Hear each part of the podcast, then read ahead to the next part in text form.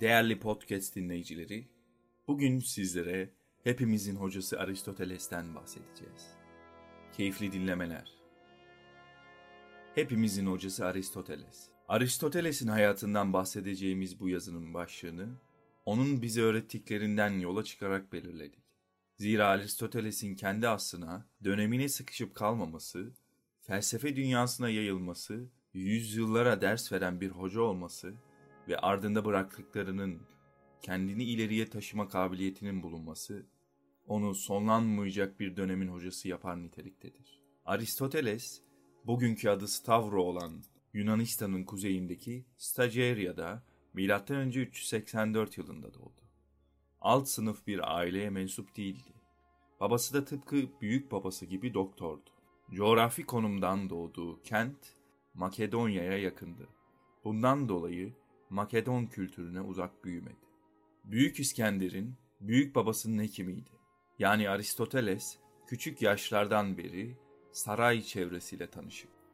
Bu faktör ise ilerleyen zamanlarda öne süreceği ilerici fikirlerin temelinde yatan karakterine ve hayat görüşüne etki etti. Ailesinin biyoloji ve tıp alanıyla yakından ilgili olmasından kaynaklı, daha küçük yaşlarda çevresindeki canlılara, o canlıların yaşayış biçimine, yaşadıkları bölgeye, içinde bulunduğu doğaya ve doğanın devinimine derin merak duydu. Bu merak, zaman içinde onun araştırmacı, eleştirel ve gözlemci yönünü geliştirdi. Doğaya karşı duyduğu ilginç başlangıç noktası olan babasını ve annesini küçük yaşta kaybettiğinde bir akrabalarının vesayetine verildiği ve gençlik dönemine kadar onun yanında bulunduğu kimi kaynaklar tarafından günümüze aktarılmıştır. O kaynaklardan biri olan Apollodoros'un kronolojisinde Aristoteles'in hayatını en derin ölçüde değiştirip ona bambaşka bir kapıyı aralayacak olan Platon ile tanışmasının 17 yaşına tekabül ettiği söylenir. 20 yıl kadar Platon'un okulunda barınan ve o dönemlerde alabileceği en iyi eğitimin peşinden koşan genç Aristo, hattı sayılır bir süre Platon'un akademisinde ders almasına ve belki de en başarılı öğrencisi olmasına güvenerek Platon'dan sonra akademinin idaresini ele alacağından emin durumdaydı. Zira Platon için Aristoteles okulunu ileriye taşıyabilecek keskin zekalı bir neferdi. Ne var ki ilerleyen dönemlerde Aristoteles olgunlaştıkça görüşleri de derinleşti ve hocasıyla çok ciddi görüş ayrılıklarına düştü. Bazen Platon ile taban tabana zıt görüşlerin arkasına takıldı ve bu çevresindekilerin onu saygısızlık ve nankörlükle suçlamasına sebep oldu. Bazılarına göre ise özellikle doğa ve doğa bilimleri bakımından Platoncu görüşlere getirdiği eleştirel tavır akademiyeye çıta atlatmıştı.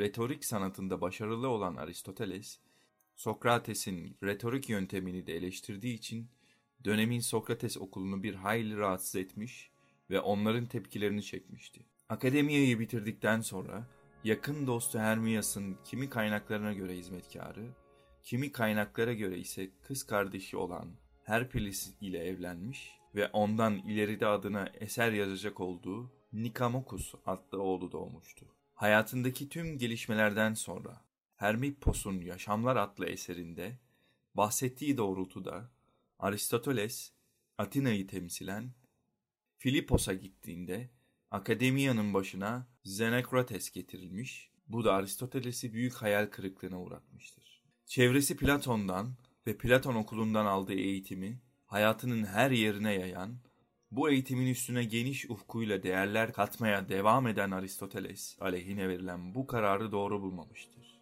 Aristoteles ise bu gelişmişliğinin ve açık zihninin kapılarını Platon'un okuluna kapatıp kendi okulunu açma kararı alarak uygulamaya koymuştur. Ve 20 yıl eğitim aldığı okulda yöneticilik yapma emeli nihayete ulaşmayınca adı Likeon olan dünyanın her yerinden öğrenci çeken okulu şimdiki adı Behram Kale olan yerleşim noktasına kurmuş oldu. Zaman içinde ünü artan bu okulda bilgece düşünmenin yanı sıra konuşma ve tartışma sanatı da öğretiliyordu.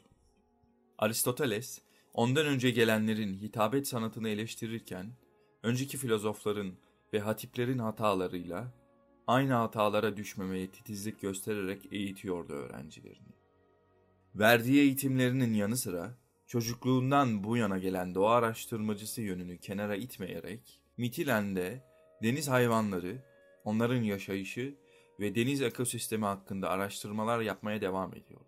Bu araştırma döneminin sonrasında ise tıpkı dedesi ve babası gibi saray çevresindeki yaşamına merhaba demiştir. Makedonya kralı Philips'in genç oğlu İskender'in hocası olmuştur. Bu olay gelecekte yenilmez denilen Pers ordularını yenecek, fethedilemez denilen yerleri fethedecek olan İskender'in hayatındaki dönüm noktasıdır.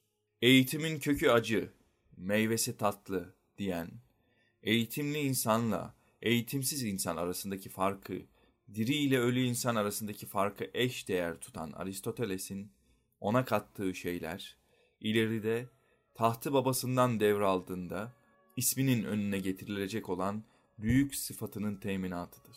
Eğitimin iyi günde bir süs, kötü günde ise bir sığınak olduğu görüşüyle ve kendi deyimiyle öndekileri izleyip arkadan gelenleri beklemeyi öğreterek eğitti ve geliştirdi öğrencisini. Bu öğretmen-öğrenci ilişkisi bu yüzden tarihte yer edinecek birçok şeyi dönem şartlarıyla farklı kılacaktı. İskender'e hocalık yaptığı yıllarda kralın da hürmetini bolca kazanmış olan Aristoteles, ricası üzerine savaşlarda yakılıp yıkılmış olan doğduğu kent Stageria'yı yeniden onartıp baştan inşa ettirecekti. O dönemlerde düşüncenin gücüne, bilgiye, bilgi sahibi kişilere kralların dahi nedenli saygı gösterdiğinin en belirgin örneğini Aristoteles ile görüyoruz. Babası gibi ileride kral olduğunda İskender, hocası Aristoteles'e ithafen babama hayatımı borçluyum. Aristoteles'e ise değerli bir hayat sürme bilgisini diyecektir. Varlığı için babasına minnet duyarken, varlığını bilginin sönmeyecek ışığıyla donattığı için Aristoteles'e kendince teşekkür edecekti. Aristoteles, İskender'e verdiği eğitimi yeterli bulup, saraydan ayrılma vaktinin geldiğini düşündüğünde, İskender'i akıl hocalığı etmesi niyetiyle akrabası Kalistenes'i yerine tayin etmiştir. Lakin nerede ve ne zaman konuşması gerektiğini Aristoteles kadar iyi bilmeyen Kalistenes'in sonu, Aristoteles'in yaptığı tüm uyarılara rağmen İskender'e düzenlenen bir suikaste yer almak suçu ile ölüm olmuştur. Bu süre zarfında saraydan ayrılan Aristoteles, kendi kurduğu okulunun başına geçmiştir ve takribi 13 yıl sürecek olan baş öğretmenlik görevini icra etmiştir. Bu 13 yıllık başkanlıktan sonra Büyük İskender Babil yakınlarında hayatını kaybetti. Bu olaydan sonra Büyük İskender'in manevi gölgesi altında Aristoteles'e yönlendirilmeyen türlü suçlamalar Atina'nın da tekrardan Makedonya'ya karşı mevkilenmesiyle gün yüzüne çıkmış oldu. Yakın dostu Hermias'ın ölümünün ardından yazdığı ilahi tarzdaki şiir yüzünden bir rahip tarafından dinsizlikle suçlandı. Aristoteles bulunduğu yerde kaldığı müddetçe sonunda ölüm olduğunu bildiği o yoldan kurtuluşu, zamanında eleştirdiği Sokrates'ten farklı bir biçimde kaçmakta buldu. Ölümden kaçmak için Makedonya idaresinin ağırlıkta olduğu Kalkis'te bir sene sonra ölüm tarafından bulundu. Emulos gibi yazarların öne sürdüğü ölüm sebebi boğan otu içmesiydi.